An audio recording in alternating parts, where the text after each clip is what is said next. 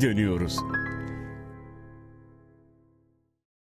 Evet geri dönüyoruzdan herkese merhaba. Yeniden Tör Hocam'la buluştuk ama ondan öncesinde Tör Hocam'ı selamlamadan önce söylemek istediğim bazı şeyler var. Bunlardan biri videocast'imiz. Bir podcast yayınımızı Töre ile bir araya gelerek görüntülü şekilde kaydetmiştik. Bunu çeşitli platformlardan dinleyen dinleyiciler zaten bir görüntülü podcast'in kaydı olduğunda zaten orada söyleyişimizden anlamışlardır. Ve şimdi ben Türkiye'den uzakta yaşadığım için bu görüntülü kayıtları çok e, sık yapamıyoruz tabii. Bu yüzden bir süre için belki böyle bir hafta sesli bir hafta görüntülü devam edeceğiz ama görüntülü olanları da her halükarda sesli olarak yine bütün sesli podcast dinleyebileceğimiz platformlardan e, dinlemeye devam edebileceğiz. Bu bilgiyi verdikten sonra e, kıymetli hocam Töre Sivrioğlu'nu bir selamlayayım. Hocam hoş geldin. Hoş bulduk Mahir. Ne yapıyorsun? İyi misin? İyiyim. Seni gördüm. Daha iyi oldum. Şimdi biz seninle bir plan yaptık geçtiğimiz günlerde konuştuk. Yani o kadar da plansız bir podcast değiliz yani. İbni Batuta konuşalım bugün diye. Bunu aslında bir, bir planın parçası olarak konuşmak istiyoruz. Önümüzdeki bölümlerde şöyle bir 7-8 bölümde bir e, meşhur dünyanın tarihine değiştirmiş demek belki de doğru. Bir takım gezgin lere ayırdığımız bölümler kaydedelim. Ne bileyim işte Marco Polo'dan bahsedelim, İbn Fadlan'dan bahsedelim, e, Evliya Çelebi'den bahsedelim. Bu meşhur gezginler serimizin ilk bölümü olsun diye konuştuk. Ben e, daha fazla lafı uzatmadan sözü e, bir soruyla Dörü Hocam'a bırakayım. Hocam her şeyden önce şunu sormak istiyorum. E, İbni Batuta kimdir? İbni Batuta 14. yüzyılda yaşamış bir seyyah. Ama ona böyle seyyah demek yeterli değil değişik toplumları böyle yani modern antropoloji gibi değil ama kendi çağına göre gözlemlemiş, incelemiş, bilmediği dillerle ilgilenmiş, o toplumların yaşam biçimlerini algılamaya, anlamaya kafaya takmış. Bazen oldukça objektif gözlemlemiş, bazen tabii kendi ön yargılarıyla yaklaşmış, arada kalmış bir insan. Çok canlı bir seyahatname bırakmış bize. Çok kanlı canlı bir seyahatname yani duygularıyla, hisleri, kişisel deneyimleri, seyahatname ilerledikçe şaşkınlıkları, alışmaları, tekrar şaşırmaları ve e, özelliği şu yani 14. yüzyılda İslam medeniyeti dediğimiz olgunun muhtemelen artık böyle en doruk dönemlerinde yaşamış biri. Zaten yani 1400'lerden sonra bu inkıraza uğrayan bir medeniyet bildiğin gibi. En iyi yıllarını şahit olmuş, en iyi dönemlerine şahit olmuş biri. Ve şöyle bir özelliği var. Bütün ortaçağ seyyahları arasında en fazla gezen kişi. Yani hem süre olarak 28 yıl boyunca kesintisiz dolaşmış ve inanılmaz bir şey dünyada neredeyse o zamanın bilinen dünyasının yani keşifler öncesi eski dünyanın neredeyse tamamını gezmiş bir insan. Yani hiçbir ortaçağ seyyahı bu kadar e, geniş bir mesafeyi dolaşmamış. Mesela işte Marco Polo İtalya'dan Çin'e gidiyor. Ne bileyim İbni Fadlan işte Bağdat'tan İtil nehrinin Bulgar bölgesine gidiyor. Ama İbni Batuta yani Fas'tan yola çıkıyor işte hacca gidiyor önce Mekke'ye gidiyor. Oradan Anadolu'yu geziyor. Anadolu'dan Kırım'a gidiyor. Tatar bölgelerini, Kırım bölgelerini geziyor, geri dönüyor. Henüz Bizans İmparatorluğu'nun elindeyken Konstantinopolis'i geziyor. E, oradan İran'a gidiyor. Irak, İran onları geziyor. Hindistan'a gidiyor. Afrika'ya gidiyor hocam. Afrika'ya en son gidiyor. Ya yani geri döndüğünde son e, böyle ihtiyarlık zamanlarında artık şeyleri geziyor. Endülüs ve Batı Afrika, Kuzey Batı Afrika, Çat bölgeleri. Yok yok hocam şey e, yani e, Kuzey Doğu Afrika'ya da gidiyor yani işte Etiyopya'ya. Ha, ha, tabii tabii Kuzey Doğu yani Afrika'ya. Nil, Nil Nehri'ni takip ederek. Tabii tabii Mısır tarafında gezerek öyle ilerliyor. Hindistan'a gidiyor ve artık o kadar rahat anlatıyor ki mesela Seylan'dan bahsediyor biri. Ya ben oraya da gittim diyor. Seylan'a da gittim diyor. Böyle tartışmalar sırası. Öyle değilmiş o diyor falan. Anlatıldığı gibi değilmiş diyor. Yani böyle yani yan komşu köye gitmiş gibi anlatıyor artık onları. Hindistan'a gidiyor Maldivlere gidiyor. Maldivler'de iki sene kalmış zaten. Yani böyle hani gidiyor geziyor da değil. Gidiyor yerleşiyor, insanlarla tanışıyor. Kadılık yapıyor. Bu Maliki biliyorsun bunun hı hı. Maliki kadısı. Kadılık yapıyor. Görev de yapıyor yani. Hani hatta oraların evleniyor.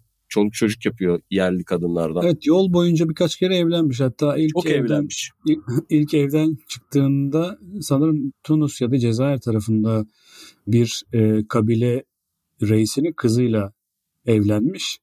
Sonra yani bu o hac e, yolculuğuna engel olacak diye düşünüp kadını arkasında bırakıp Yani tam bir e, evlilik süremeden yola devam etmiş. Şimdi hocam İbni Batıta ile ilgili bir kere senin de dediğin gibi çok ilginç bir karakter. Çok e, her şeyden önce meraklı bir karakter. Bizim e, belki de çocuklarımıza aşılamamız gereken en önemli duygulardan biri merak. Çünkü merak bence bilgiden daha kıymetli bir şeydir. Yani merak her türlü bilginin e, kapısını açar ama yerleşmiş bir bilgi insanı meraktan alıkoyan e, bir şeydir genellikle.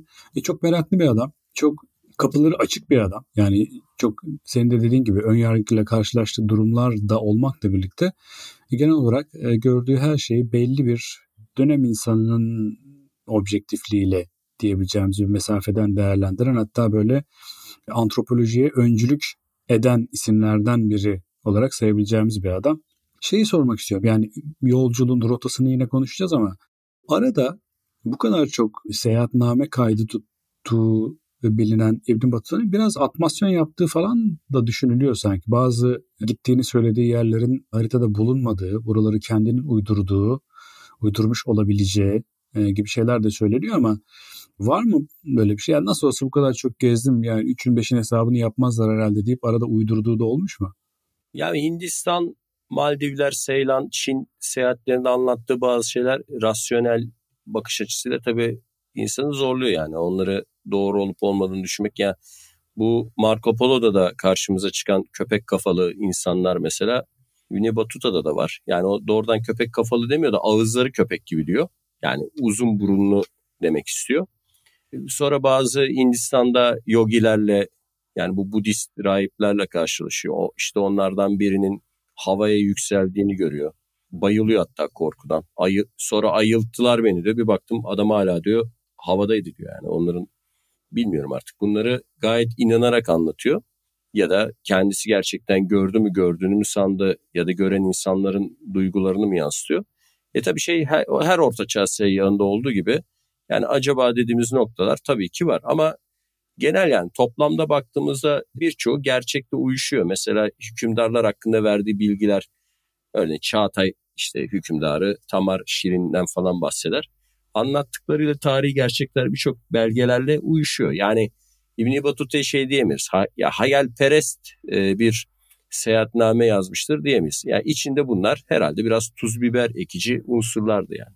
Hocam acaba yani Marco Polo'da da var dediğin için söylüyorum. Yani bunlar bir bölgeden geçiyorlar ve o bölgenin insanları acaba oralarda bir takım maddeler mi tüketiyorlar da bu adamcağızlara bunlardan içiriyorlar. Bunlar da kafa güzelken köpek kafalı adamlar falan mı görüyorlar? Olabilir mi böyle bir şey? Ya olabilir çünkü gitti her yerde her şeyi deniyor İbni Batuta. Yani yerel yiyecekleri, yerel gi- yani tatları. Yani bugün hani bazı yazarlar vardır ya böyle işte Gurne gibi şuranın yemeği, buranın yemeği. Hepsini Hı. anlatıyor yani. Yerel meyveleri. Bir de dünya nimetlerine, zevklerine aşırı düşkün biri. Bunu kendisi de kabul ediyor. Hatta böyle Hindistan'da birkaç Sufi ile tanışıyor. Birkaç ay böyle onlarla şeye kapanmak istiyor. Böyle halvete falan bu şeylere girmek istiyor. E, yapamadım diyor. Yani bir ay iki ay denedim ama diyor ben dünyaya düşkün biriyim diyor. Dünyayı reddedemem diyor. Kendisi kendi kendini biliyor yani. Kendini biliyor ya beraber takıldığı insanlar o yani ayda bir yemek yiyorlar. 20 gün oruç tutuyorlar. 25 gün işte yemek yemiyorlar falan öyle şeylerden bahsediyor. Ve e, kadınlara karşı çok zaaflı. Onu yani seyahatname boyunca anlatıyor. Her gittiği yerde mutlaka işte e, buranın o oranın kadınlarıyla birlikte olmak istiyor. Cariye alıyor sürekli. Hediye veriyorlar zaten. Karşılıklı hediyeleşiyorlar. Şey diyor. Maratha cariye istedim diyor. O Hindistan'ın yüksek sınıflarından falan. Ya yani böyle sürekli bunlardan bahseden yani dünya nimetleri ve işte erotik konular bunlardan çok bahsediyor. Ben şeye çok şaşırdım. Bu Maldivler'de kalıyor iki yıl kadı olarak. Maldivler o dönem Müslüman. Hani görüntü olarak, görsel olarak, şey olarak dışarıdan Müslüman ama seninle konuşmuştuk ya bu Avrupalı işte din adamları, ruhbanlar ilk gittikleri yer, ilk yaptıkları işlerden biri insanları giydirmek. yani, aynı olay burada da var. Yani bu da Maldivlere gidiyor. Maldivler'de baktım diyor. Kadınların hepsi çıplak geziyorlar diyor. Yani Müslüman olmalarına rağmen işte sadece altlarına bir bez gibi bir şey örtüyorlar diyor. Hemen bu duruma karşı işte mücadele ettim diyor. Bir bunun ne kadar işte günah olduğunu falan anlattım diyor onlara diyor. Burada kadılık mı olur kardeşim? Ya, ya, ama diyor bir türlü sözümü dinletemedim diyor. Yani hiçbirini diyor kapatamadım diyor. Sadece dava zamanları benim huzuruma geldiklerinde örtünmelerini öğrettim diyor. Yani şey sırası, mahkeme sırası. Onun dışında diyor sözümü geçiremedim diyor. Çok enteresan yani orada da evleniyor. Ama Hı. yerel gelenek üzere ana yanlı bir soy herhalde orası. Hı. Şey anlattığı şeyler tam öyle çünkü. Çünkü şu var Maldivler'de o dönem. E, Maldivler'den bir kadınla evlenebiliyorsunuz ama adadan ayrılacağınız zaman kadını boşamak zorundasınız. Kadını götüremiyorsunuz adadan. Tam. İbni Batuta'nın içine gelecek bir hesap bu yani. yani Hocam zaten dünya nimetlerine düşkün oldu. Zaten yolculuğun rotasından da çok belli değil mi? Adam hacca gitmek üzere evden çıkıyor ve kendini böyle Java adalarında falan buluyor. Yani hani işte ne bileyim Kırımlar, Etiyopyalar, efendime söyleyeyim işte Yunan adaları şunlar bunlar adım görmedi hiçbir yer kalmamış. Yani aslına bakarsan temelde bu bir hac yolculuğu. Hacca gitmek üzere evden çıkan bir adam mı yani? Ya evet bir Türkiye'de mesela bazı bakış açılarından İbni Batuta şey yansıtılır. Böyle hani dini bir seyyah, dini maksatlı, dini amaçlarla yaşamış. Ama sanki biraz öyle değil de biraz böyle bu keşifler çağının insanı gibi. Yani bana hissettirdiği duygu o yansıtılan dinsel kültüre sahip bir insan portföyü değil. Yani ben daha çok neredeyse o gemici Henry'nin ve Portekizli denizcilerin yaklaşık anlatımlarına çok benzer bir bakış açısı gördüm yani. Anlatımında bana göre biraz keşifler çağının insanı gibi geldi bana. Peki hocam o zaman biraz da rotasını hatırlayarak devam edelim. Şimdi Fas'tan, e, Tanca'dan yola çıkıyor bildiğim kadarıyla. Sonra Cezayir'e kadar bildiğim kadarıyla tek başına yolculuk ediyor. Sonra diyorlar ki ya hocam sen bu çölü tek başına geçemezsin bir kervana katılman lazım senin. Sonra bir kervana katılıyor. Fakat kervan o zamanlar tabii böyle kervan soygunları şunlar bunlar falan biraz tehlikeleri açık bir şey olduğu için bir sürü badireler atlatarak birkaç ay içerisinde Mısır'a varıyor diyebiliyorum. Doğru mu? Ya doğru o ayrı yani şeylerine bakmadım. Hani kaç ayda nereye ulaşıyor Hani onları bazen kendisi de sıralamayı doğru yazmamış. Örneğin Anadolu'ya geliyor.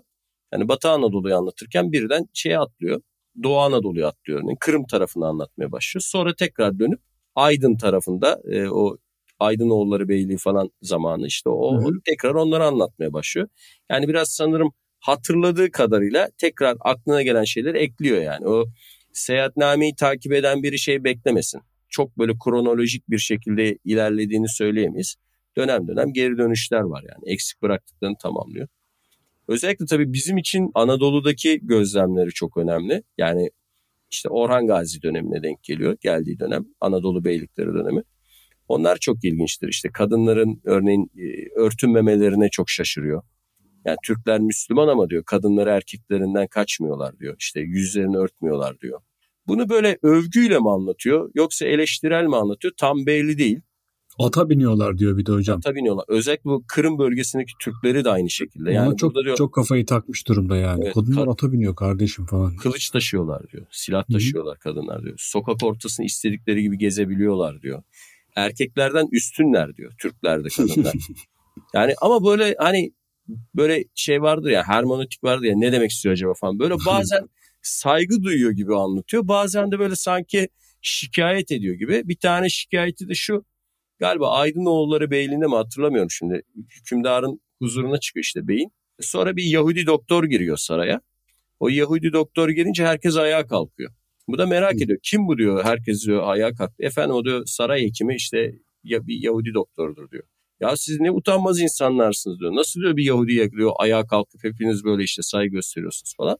Herkesi azarlıyor da. Yani bazen ara sıra o şey damarı çıkıyor yani. O Fas'tan gelen o böyle maliki damarı ara sıra çıkıyor ve Anadolu'daki o çok kültürlü yani hoşgörü ortamını, tolerans ortamını tam böyle benimseyemediğini anlıyoruz yani. Dönem dönem o belli oluyor. Kimler var hocam dünyada? Onun dünyaya gezdiği rota üzerinde.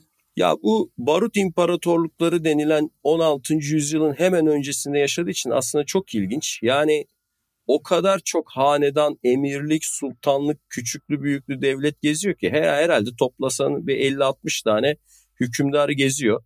Bir yüzyıl sonra aynı rotayı gezen insanlar sadece 3 devletle karşılaşacaklar. yani Osmanlı, Safeviler, Babürler bu kadar 3. Ama onun döneminde yani daha böyle merkezi büyük barut imparatorlukları denilen imparatorlukların kurulmadığı bir dönem olduğu için sadece Anadolu'da herhalde o zaman işte ortaokul lise tarih kitaplarını hatırlar herkes 11-12 tane beylik var. İşte Germiyanoğulları, uç bey, uç bey. Canda, Candaroğulları, Germiyanoğulları Eretna ile görüşüyor ya da Ertana diye de yani okuyorlar ya Ertana mı Eretna mı hani biz seninle ara sıra bu Osmanlıca Arapça nasıl okunuyor diye tarz. Yani şimdi biri diyor Eretna biri diyor Ertena neyse işte onunla tanışıyor. Hem Kuzey Afrika'da işte o Aglebiler vesaire o işte sanırım Memlükler tabii Mısır'da Suriye'de. Hı hı. Dulkadiroğulları vesaireler ya o kadar çok devletten geçiyor ki Hindistan'da hele işte Kutup Şahiler şunlar bunlar henüz birleşik bir şey Hocam yok. Hindistan yani Hindistan, Turan o bölgede bir yerlerde sanki böyle bir süre bir vezirlik de yapıyor ya. Yanlış mı hatırlıyorum ben? Ya gittiği her yerde çok büyük saygı görüyor. Yani Arap olması, çok uzak bir yerden gelmesi, bilgili bir insan olması, kafilesinin de zengin olması nedeniyle herkes zaten şeyleri soruyor. Çok uzak diyarlardan ondan bilgi almak istiyorlar. Genellikle kadılık yapıyor. Vezirlik yaptığı şeyi hatırlamıyorum ama gittiği her yerde ilk önce yaptığı görev kadılık. Bir de şey anlatması çok ilginç. Hiç Arapça bilen kişiye rastlamaması. Yani bütün Müslüman dünyada. Yani Arapça konuşan coğrafyadan çıktığı anda mesela Anadolu'ya geliyor. İşte sürekli Arapça bilen biri arıyor doğal olarak. Yavaş yavaş Türkçe de öğreniyor. Yani genelde biliyorsun bunlar pek meraklı değildir yerel diller öğrenmeye. Evet evet. Bu öyle değil yani. Türkçe öğrenmeye başlıyor. Hatta şey diyor ya ilk gittiğim zamanlar Türkçe o kadar bilmiyordum. Hakkımda söylenenleri anlamıyordum. Şimdi diyor hatırlıyorum diyor. Meğer diyor bana hakaret etmiş o zaman diyor. Yıllar sonra. Şeyde e, Muda... Hocam çok özür dilerim. Şimdi Havamam sınıfının bir bölümü vardı ya, hatırlıyor musun? Bir e, Amerikalı mı İngiliz mi ne bir öğretmene böyle şey küfür etmeyi öğretiyorlardı falan. Bu bizim çok tipik davranış e, kalıplarımızdan biri herhalde ve böyle nesiller boyunca devam eden bir şey.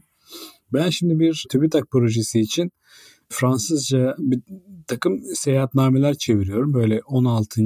yüzyıldan 19. yüzyılın sonuna kadar e, gelmiş Batılıların tuttu Fransızca e, seyahatnameler.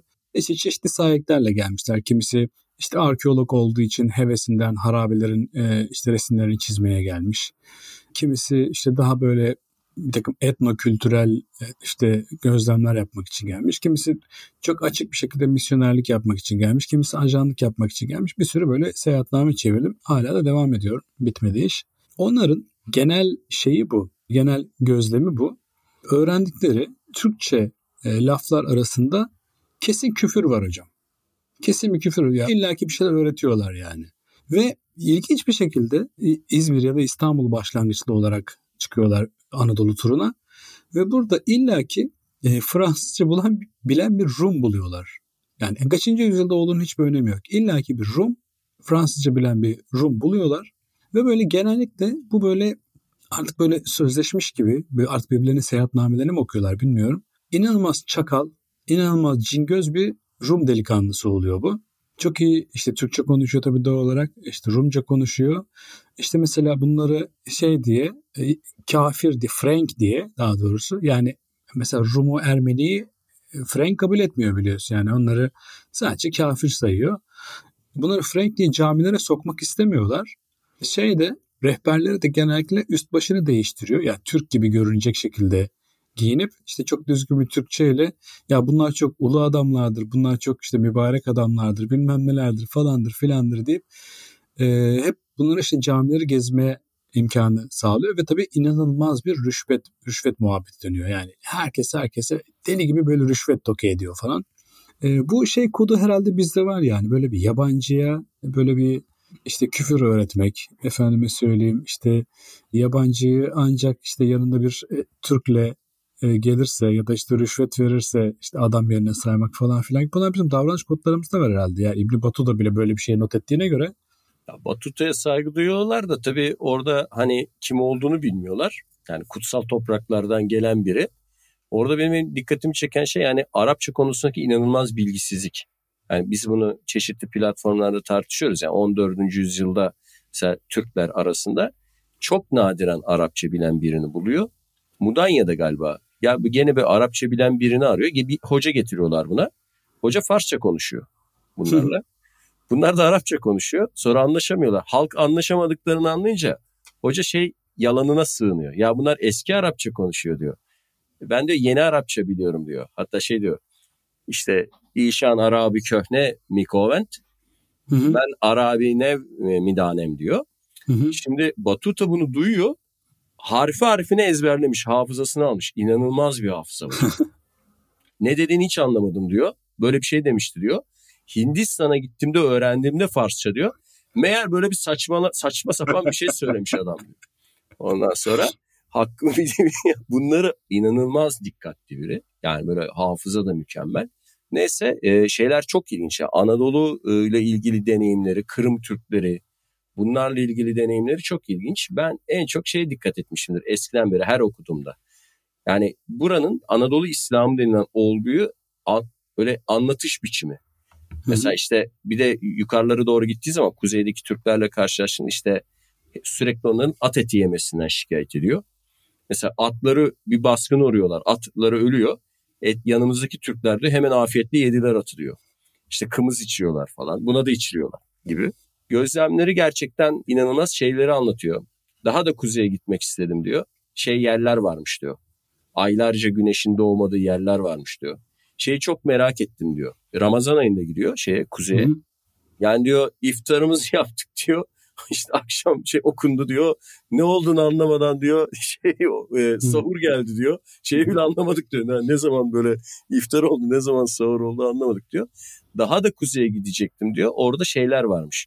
Köpekler çekiyormuş arabaları öyle diyorlar diyor. Onu görmek istedim ama diyor sonra vazgeçirdiler diyor. 40 günlük yolculuk gerekiyor demişler. Her yer buzmuş orada diye anlatıyor. Yani sen şey dedin ya temel öğrenme temeli olarak merak duygusu. Yani Ünlü Batuta kesinlikle artık bence bir orta çağ insanından çok e, yani yeni çağ, erken modern insanına daha çok benziyor diyebilirim ruh hali olarak.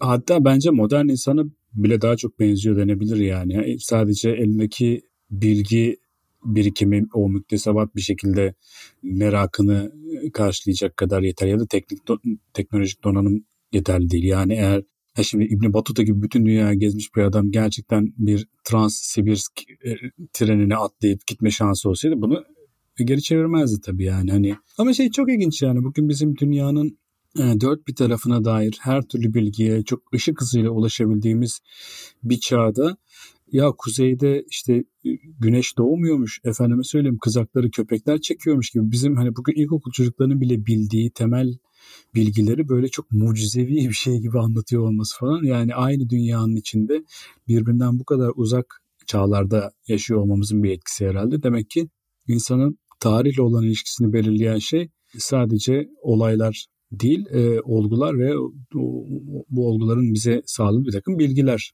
herhalde. Yani düşünsene adam hani şeye şaşırıyor yani kızakları, köpe arabaları köpekler çekiyormuş diye şaşırıyor falan yani.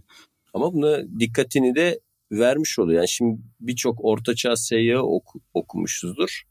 Çoğu bunları daha büyük ön yargılarla karşılar. Yani onda bir zihinsel kırılma var. Bu adam ve bu adam öncesi ve sonrasıyla yani burada bir şeyi hissedebiliyorsun. Ben daha öncekileri de okudum işte Gerdiziler işte bu Türk coğrafyasını gezen. Onlar sadece odaklandıkları tek konu genelde inanç kısmı, inanç farklılıkları ve karşı tarafı sürekli böyle hakir görme, kötüleme üzerine bir dilleri vardır. Yani Batuta'da onu görmüyorsun şey de çok hoş. Bunlar Maliki oldukları için farklı namaz kılıyorlar ya. Hı hı. Anadolu'da böyle camide bunların farklı namaz kıldıklarını görünce bunları Şii sanıyorlar. Ve kızıyorlar. Ya siz işte Şii misiniz falan. Yok ya diyor vallahi billahi biz Şii değiliz. Ondan sonra ama diyorlar farklı namaz kılıyorsunuz. Ya anlatıyorlar biz Malikiyiz biz diyor. Yok inanmıyor kimse. Sonra tavşan eti pişirip getiriyorlar bunlara. Bunlara tavşan yediriyorlar. Bunlar da tavşan etini yiyince ha tamam rahatlıyorlar. Tamam bunlar işte Şii değilmiş diye falan. Böyle şeylerden bahsediyor. Yani gerçek bir modern antropoloji gibi bir şey. Çok iyi bir kaynak yani. yani sosyal yapıyı anlamak için insanların o dönem huyunu suyunu anlamak için iyi bir kaynak yani bence. Bir de şey çok ilginç değil mi hocam? Yani biz tabii yani modern düşünceyle dönüp baktığımız zaman yani İbn Batuta gibi adamların motivasyonu da tam anlamaya muktedir değiliz herhalde değil mi? Yani bu adamı neydi yani şey Ahmet El diyor ya neydi onları oradan oraya savurup duran şey diye. Yani gerçekten bu adamı yani Tanca'da işte böyle bir Eliya'da bir balda otururken yani hadi tamam hacca gittin diyelim dön abi evine işte niye yani hani niye kendini böyle bu kadar dünyaya e, hasredecek 28 yıl yolculuk yapacak kadar ki zaten yolda ölüyor bildiğim kadarıyla değil mi? Gelip, Yok memleketinde ölüyor. Öyle yani gene Marrakeş'te ölüyor. Yani ha, her şeyini aslında. tamamlayıp döndükten sonra neredeyse hani böyle huzur içinde hani yapılacak her şeyi yapmış hayatında doymuş bir şekilde ölüyor dünya yani. Neden acaba yani neden böyle bir böyle bir böyle bir heves ele geçirmiş acaba adamı yani genç yaşında? Bence Avrupa'daki o keşifler e, ruh haliyle anlamak lazım. Yani ben bu konuda ilk defa böyle bir şey düşünüyor ve söylüyorum şu an. Yani İbn Battuta İslam medeniyetinin bir hani parçası tabii ki ama yani bana göre sanki o geleneksel daha böyle köhne, daha otantik İslam medeniyetinin kültürel bir yansıması değil de bana yani o yeni çağ dediğimiz ya da erken modern dönem dediğimiz yani daha tam modern de değil ama artık orta çağda değil yani Rönesans reform e, dönemi Avrupa'da. Bence onun bir yansıması ve ya da bir paydaşı olarak görüyorum. Yani bana öyle gibi geldi. Yani çünkü hiçbir yerde kendisini geçmişteki seyyahlar gibi betinle bir kere çok dürüst. Yani hataları konusunda, eksikleri konusunda çok dürüst.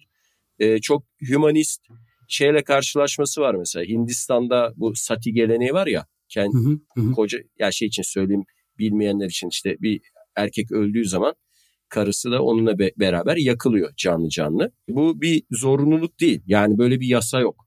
Ama özendiriliyor kadınlar Hindu toplumunda. Yani saygın bir kadının onlara göre namuslu bir kadının tekrar evlenmeye karşılar zaten. İkinci evliliğe karşılar kadınları. Yani artık kocası öldükten sonra o da onunla ölmeli. Ve bunu yapmayan kadınlar, kendini yakmayan kadınlara toplum dışlıyor. E, kötü davranıyor. Yakanlar ise işte büyük bir saygıyla anılıyor falan ve e, Batuta buna şahit oluyor. Üç kadının kocasını öldükten sonra gönüllü bir şekilde kendilerini ateşe atmasına ve diyor yani neredeyse diyor atımdan düşecektim diyor. Bu dehşet karşısında hayatımda yaşanan en korkunç deneyimdi diyor. Yani böyle şey biri değil yani. Hani o orta çağın şiddete, savaşı şuna buna alışık o bildiğimiz geniş, rahat adamı değil tam tersi yani. Böyle bir şey karşısında şoka giriyor çünkü yaşamayı seven biri, yaşamaya çok önem veren bir insan ve bunu algılayamıyor yani. Böyle bir dehşet bir manzara ediyor. Kötülemiyor. O da çok ilginç. Yani işte bunlar gavurun, Hindu'nun tuhaf adetleridir de demiyor.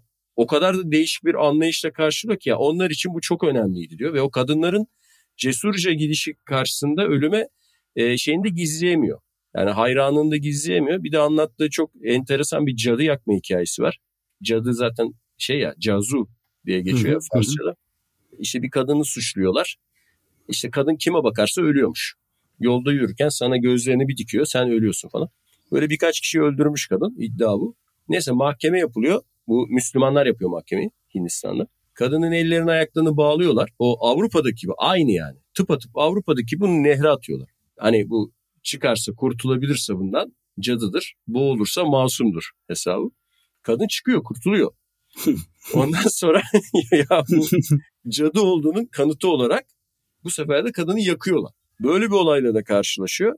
Yani bunlar karşısındaki tavrı da şey değil. Yani bunları böyle hak veren bir e, tavırla yorumlamıyor. O yüzden bana yani bir erken modern düşünür gibi e, geldi diyebilirim yani. Peki İbn Batuta dünyaya ne öğretiyor hocam? Yani bu bütün bu yolculuklar sonunda yani bütün bu yolculukların ardından geriye kalan seyahatnamesiyle, aktardığı deneyimlerle, dünyaya bakış açısıyla yani hacca diye evden çıkıp 28 yıl boyunca yolculuk yapacak kadar hani böyle çılgın bir adam olmasıyla dünyaya ne öğretiyor sence İbn Batuta? Ya bence işte insanın doğasındaki o senin demin söylediğin gibi merak duygusu, öğrenme arzusu, daha ileride ne var, daha ötede ne var.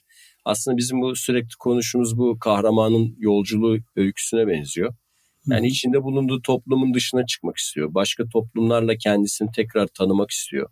Yani tek doğru biz miyiz? Tek gerçeklik bizim gerçekliğimiz mi? Yani Batuta okurken bunu hissedebiliyorsun. Yani e, dediğim gibi birçok seyyatta bunu göremezsin. Birçok seyyah tamamen kendi yargılarına, ön yargılarına, peşin hükümlerine göre değerlendirir. Orada bu kendini empati kurma, karşı tarafa koyma şeyleri falan dönem dönem karşına çıkıyor onun yazım dilinde. O yüzden bize kendimizi anlama, insanlığı anlama konusunda bence bir yol gösterici bir metin olarak görüyorum. Ya tabii daha kaba şeyler de söyleyebilirim. İşte 14. yüzyılda dünyanın içinde bulunduğu şartlar, işte hangi hükümdarlık nereyi yönetiyordu, ne yiyorlardı, ne içiyorlardı. bir yerden bir yere kaç haftada gidiliyordu gibi. Daha böyle teknik tarihçileri ilgilendiren ayrıntılar inanılmaz derecede çok zaten. O bambaşka bir şey. Yani o, o dönemin yiyecekleri, giyecekleri, adetleri. Ama benim asıl yani özet olarak yani tam böyle rafine edilmiş, damıtılmış bir şekilde çıkardığım sonuç yani bundan bir insanın kendini ve e, varlığını tanıma konusunda bir macera bu. Bu içsel bir yolculuk aslında. Çünkü yolculuk boyunca inanılmaz şekilde değişiyor da. Kendisi de değişiyor. Tam olarak ulaştığı sınırlar nereler peki? Mesela kuzeyde nereye kadar gidiyor? Doğuda nereye kadar gidiyor? Ya Kırım'a, Kefe'ye gidiyor. Kırım bölgesini geziyor. O dönem biliyorsun o da şey var Kırım Hanedanlığı. Yani o Altın Ordu'nun şeyleri var, bakiyeleri var. Hı hı. Daha sanırım Bulgar'a gitmiyor. Yani İtil kaynaklarına doğru gitmiyor. E, orada emin değiliz. E, Avrupa'da Konstantinopolis dışında gez, anlattığı bir yer yok. Gittiyse de yani sadece işte Bizans başkentini anlatıyor.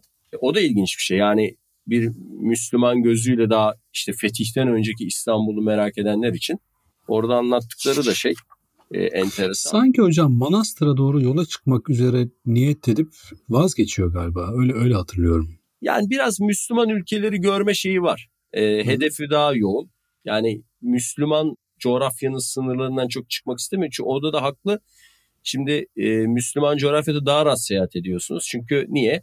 Hanlar var işte bu kervansaraylar. Hı-hı. Üç gün boyunca işte yediriyorlar, içiriyorlar. Bir de Anadolu'da Anadolu insanı için yazdıklarını da söyleyelim de bir de yani gezdiği bütün ülkeler içerisinde en çok hayranlık duyduğu, övdüğü Anadolu insanı, Anadolu Türkleri, Türkmenleri. Bunlar kadar misafirperver ve hani böyle bize iyi davranan, suça, şeye günah bulaşmayan, hani böyle hırsızlığın olmadığı, namussuzluğun olmadığı gibi en çok övdüğü topluluk Anadolu Türkmenleri. E, zaten ahiler misafir edebilmek için Batut'a yarışıyorlar. Bir çok güzel bir anekdotu vardı. Ya böyle kavga ediyorlar böyle iki grup. Bu da korkuyor yani bunlar kavga edince. Yani halbuki şey için kavga ediyorlarmış. Yani siz mi misafir edeceksiniz biz mi misafir edeceğiz diye. Onlar için bir onur ya yani işte falan tekkesi misafir edecek filan tekke. Ahilerin kavgasını anlatıyor. Ahilerin hayatlarıyla anlattıkları da çok ilginç bu arada. Hani namazdan sonra hemen semaya dönmeleri. Yani anlattığı şey böyle tam heterodoksi yani. Yani hem namaz var hem sema var hem müzik var hem dans var diyor. Dans ediyorlar diyor. İşte semadan bahsediyor. bir de şey çok hoş ya. Kandil için yağ alacaklar. Yağları bitiyor. Semen var mı? Semen getirsenize biraz diyor. Adam adam saman getiriyor tamam bizim Türk. bir balya saman bu ne diyor. Ya semen istedi. Abi diyor biz diyor ya iki saat diyor anlatamadık diyor ya. Ondan sonra e, semen dedik diyor. Adam saman getirdi diyor. Meğer Türklerde diyor buna, buna saman deniyormuş diyor falan böyle adım adım onun Türkçe öğrenme hikayesini okumak bile çok eğlenceli yani. Böyle Acaba eve döndüğünde ne düzeyde Türkçe biliyordu tabii o da var. Bence artık biliyor. Çünkü Çağataylara ulaştığında yani Tamar Şirin'in yani Çağatay hükümdarının e, huzuruna çıktığında artık Türkçe konuşuyor onlar. Mesela Tamar Şirin şey diyor. Ya, Yahşi mi sen diyor. İlk sorduğu soru Tamar Şirin o da Yahşiyen diyor. Ondan sonra o şey bir Türkçe konuşmaya başlıyor. Artık yani şey diyor hatta tercümana gerek duymuyordum artık diyor. Başlangıçta. Ha, o, o düzeyde. Evet. Tabii artık gerek duymuyorum diyor. Bir de hmm. Farsçası da ilerliyor. Evet evet Farsçası Fars, Mesela Farsçayı da ilerlettiğini biliyorum. Yakılmaya giden kadınlar Farsça konuşuyorlar. Biz ateşten korkmayız. Yani ateş hmm. ateşi ateş bizi korkutmaz. Onlar Farsça yazıyor mesela artık. Ne hmm. konuştuklarını halkın anlayacak derecede kayda geçmeye başlıyor yani. Kim bilir daha hangi dilleri öğrendi, kim bilir hangi dillerde daha neler öğrendi tabii o da var. Ya tabii ne kadarını yazdı onu bilmiyoruz. Ne kadarı bize ulaştı yani bu yazmalardan ne kadar kayıp sayfalar falan var çünkü. Yani atlamalar var, kayıp sayfalar falan var. Bazı şeyler e, o, yazmamış da olabilir kimi şeyler.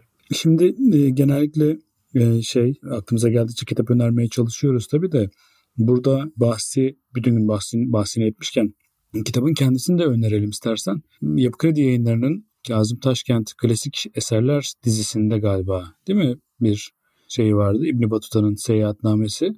Valla yani tabii şeyde çok var ama en iyi e, böyle özet versiyonları falan da var. Onlardan da biraz aslında uzakta durmak lazım. Bu evet Yapı Kredi'den çevirmeni yalnız hatırlayamadım. Yani ona güzel yani çeviride de bir şey yok. Gayet güzel bir çevirisi. Tam metin değil mi hocam? Bizde evet şu an yayın Yapı Kredi'nin yayınladığı tam metin. Şimdi bakıyorum şeyden baktım. Sait Aykut'un çevirisiymiş. Hı hı. Yani ben çeviri olarak da inceledim. Galiba bir iki küçük şey var. Mesela bir Yahudi göçmeni diyor mesela biri için. Galiba o Yahudi dönmesi olacak. Yani ihtida sanırım orijinal hı hı. metinde öyle diyor diye tahmin ediyorum. Ona İhtida yani ona... değil irtidadır hocam. Ya yok mühtedi şeyden Müslümanlığa dönüyor. Ha, yani bir tamam. şey e, Yahudi kökenli biriydi diyor. Tamam, yok Yahudi, Yahudi dönmesi diyor. çünkü biliyorsun sonra denmiyor yani. Tabii mühtedi anlamda söylüyorum. hani şeye girmeyeyim dedim tek Arapçaya. Mühtedi birinden bahsediyor ama Türkçe çeviride Yahudi göçmeni diye. Babası Yahudi göçmeniydi demiş. Galiba orijinal metinde kastetti. Yani babası mühtediydi yani Yahudilikten Müslümanlığa dönmeydi demek istiyor. Öyle bir iki küçük şey gözüme çarptı. Ama tabii bunlar çok e, şey değil yani. Yüzde sıfır sıfır birlik e, şeyler diyebiliriz.